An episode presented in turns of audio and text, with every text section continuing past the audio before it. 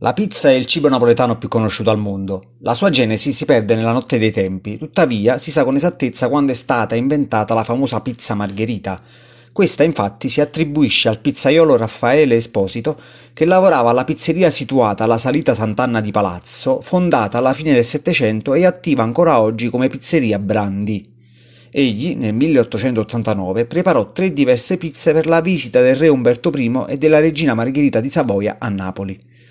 La preferita della regina era una pizza che evocava i colori della bandiera italiana, verde le foglie di basilico, il bianco la mozzarella e il rosso il pomodoro.